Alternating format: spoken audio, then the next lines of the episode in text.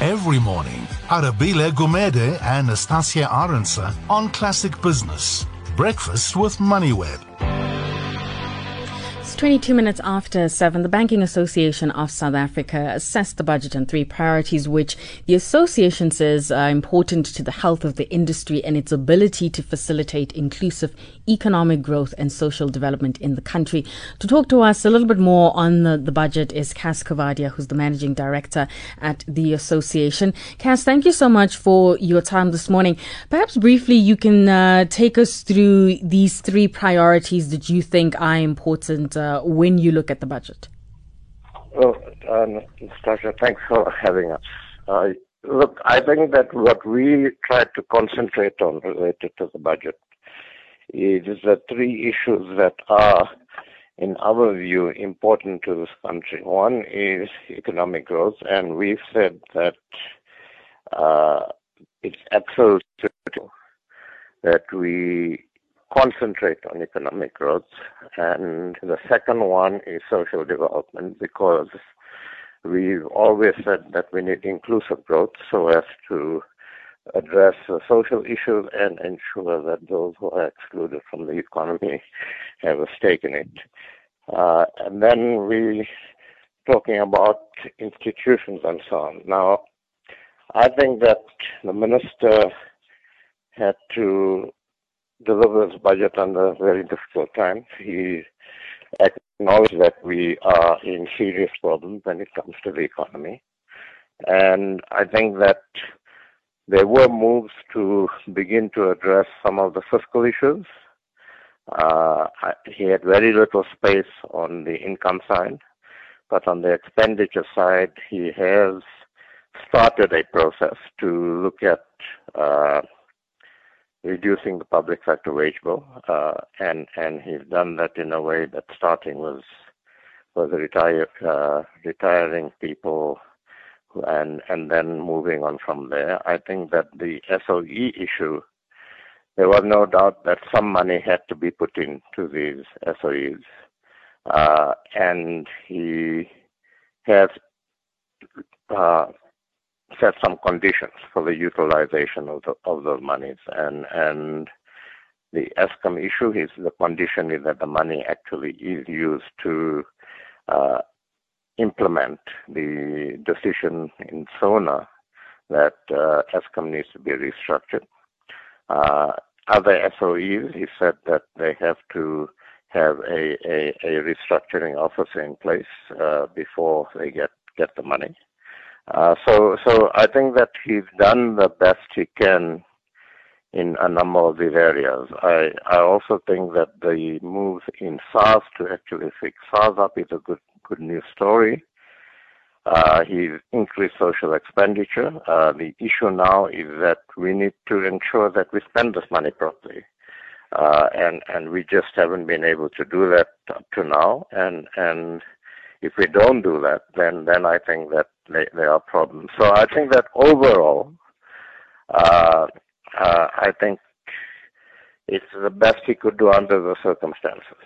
Right. Uh, he also I, I indicated that the private sector is the central pillar for growth, and uh, what we would want to now see is a more structured relationship between the private sector and government, and instead of the private sector being uh, the bogeyman that the private sector is a significant uh, player in this country, and we need to leverage on the private sector. Uh, so, so I think that you know, is it a good budget? Uh, it's not a good budget in the sense that that we we have had to put money into SOEs. We haven't been able to move decisively on the expenditure side.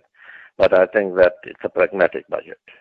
And and again, as is so often the case in the country, the proof will be in the pudding. Uh, we need to ensure that we stick to these conditions. We need to ensure that we are absolutely robust in the way we deal with the SOEs. Uh, and, and we need to ensure that uh, we bring all the resources in the country to bear to actually address some of these issues instead of actually continuing to throw bricks at each other. Right.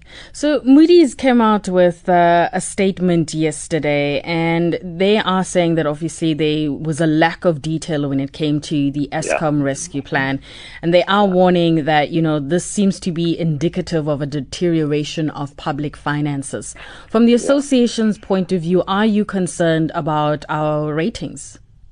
We are concerned. I mean, if Moody's comes out and says that immediately after the budget, that is extremely concerning. I, I agree. I think that, that we now need, in a public and transparent way, significant detail on the restructuring of Eskom.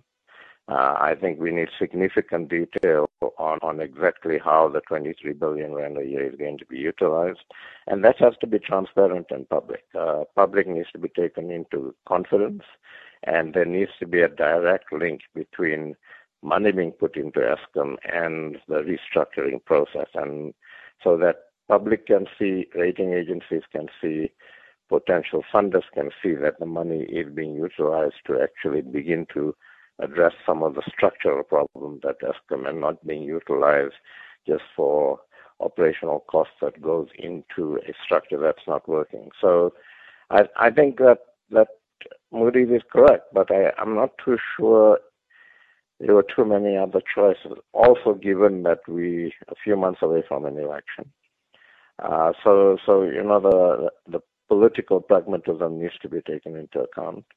I think that the fact that that SARS, the fact that there's conditions set to the SOE funding, I think the fact that there's some movement on the expenditure side, uh, all of those under the difficult conditions of uh, political uncertainties to as a result of some of the problems in the ANC in the run up to the elections.